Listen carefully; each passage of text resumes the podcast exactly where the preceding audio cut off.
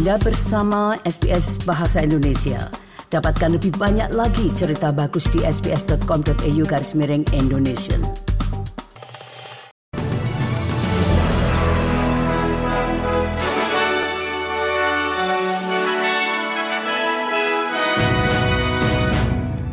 Berita terkini SBS Audio Program Bahasa Indonesia untuk hari Minggu 30 Juli 2023.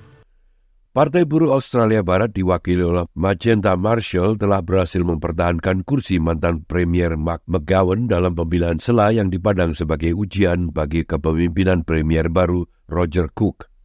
Menurut jajak pendapat, popularitas Mr. Cook dalam beberapa pekan terakhir menurun meskipun Partai Liberal memegang 54% dan Partai Buruh 46%. Namun itu tidak cukup untuk menggeser partai di Rock-Rockingham di mana Magenta Marshall yang memegang suara jauh di depan hitungan pada hari Sabtu malam sebanyak 49%.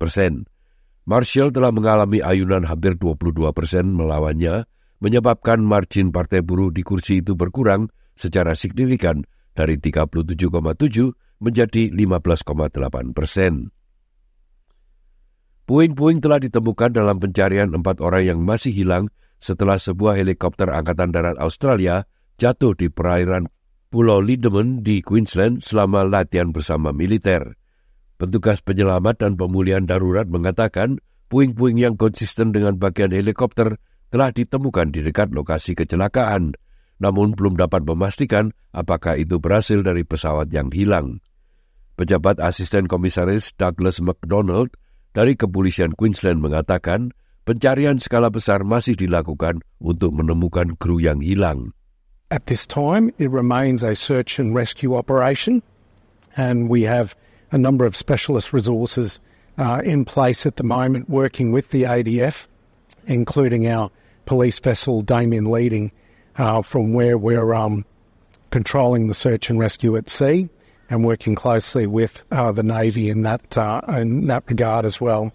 Menteri Pertahanan Richard Marles mengatakan kesepakatan pembuatan rudal baru dengan Amerika Serikat merupakan sebuah langkah maju yang signifikan bagi industri pertahanan Australia.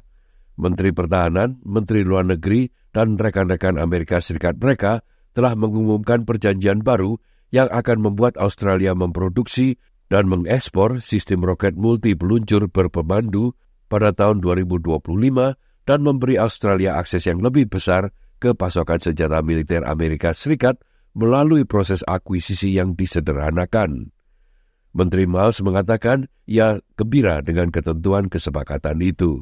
This represents a very, very significant step forward in our relationship and in the relationship of our defence industry.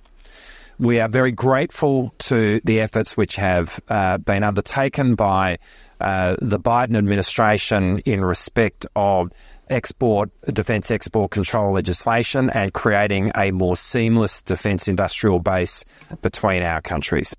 Polisi bagian pembunuhan sedang menyelidiki apakah ada kaitan antara penusukan fatal di Sydney Barat dan kecelakaan mobil di dekatnya. Petugas dipanggil ke Donnelly Street di Belmin pada hari Sabtu kemarin, di mana mereka menemukan seorang pria berusia 30-an yang menderita luka di wajah dan luka tusuk di tubuhnya, yang kemudian meninggal setelah dibawa ke rumah sakit Royal Prince Alfred. Dilaporkan pria itu terluka pada saat bertengkar dengan 2 orang lainnya sebelum keduanya melarikan diri dengan kendaraan. Beberapa saat kemudian, polisi menemukan kebakaran kendaraan di Five Dock di pinggiran kota itu. Presiden Rusia Vladimir Putin telah bertemu dengan mitranya dari Afrika Selatan, Cyril Ramaphosa, di St. Petersburg untuk membahas hubungan dan kerjasama bilateral.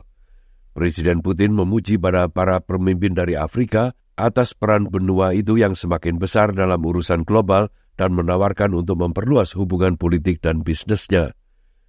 Ramaphosa menggambarkan KTT Rusia Afrika itu sebagai pertemuan yang sangat sukses dan mengungkapkan harapan untuk memperkuat hubungan antara kedua negara. We believe that it was successful, most successful.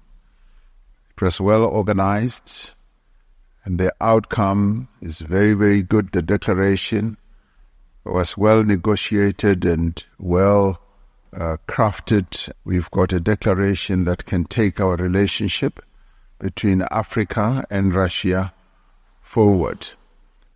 Rekor dunia untuk perjalanan bawah air terpanjang dan terdalam dengan kendaraan bermotor telah dipecahkan di Darwin. Sebuah tim yang terdiri dari para pengemudi, mekanik dan insinyur telah berhasil mengemudi sejauh 7 km pada kedalaman 30 meter melintasi dasar pelabuhan Darwin. Rekor dunia sebelumnya dicapai di pelabuhan Darwin dengan perjalanan sejauh 3 km yang berhasil dilakukan di kedalaman 60 meter pada tahun 1983. Pemimpin operasi penyelamanan itu, Matty Mitchell, mengatakan 3 dekade kemudian tim itu sangat bersemangat untuk menjadi bagian dari sesuatu yang telah menjadi legenda urban di Darwin. Well, this is like an urban myth in Darwin when they did this 40 years ago, and I grew up listening to stories, and it almost faded into mythology. So to do it again and hopefully succeed, it sort of cements that as a real thing, and it showcases the capabilities we can actually do some things in Darwin.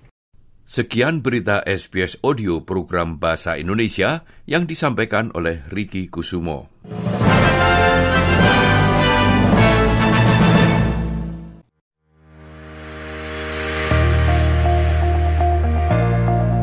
Anda masih mendengarkan siaran SBS Audio program Bahasa Indonesia.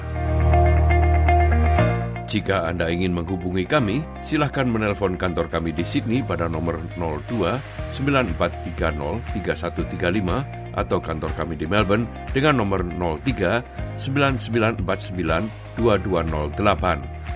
Anda juga dapat menghubungi kami melalui email pada alamat indonesian.program@sbs.com.au.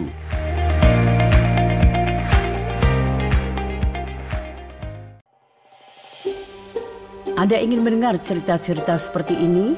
Dengarkan di Apple Podcast, Google Podcast, Spotify, atau dimanapun Anda mendapatkan podcast Anda.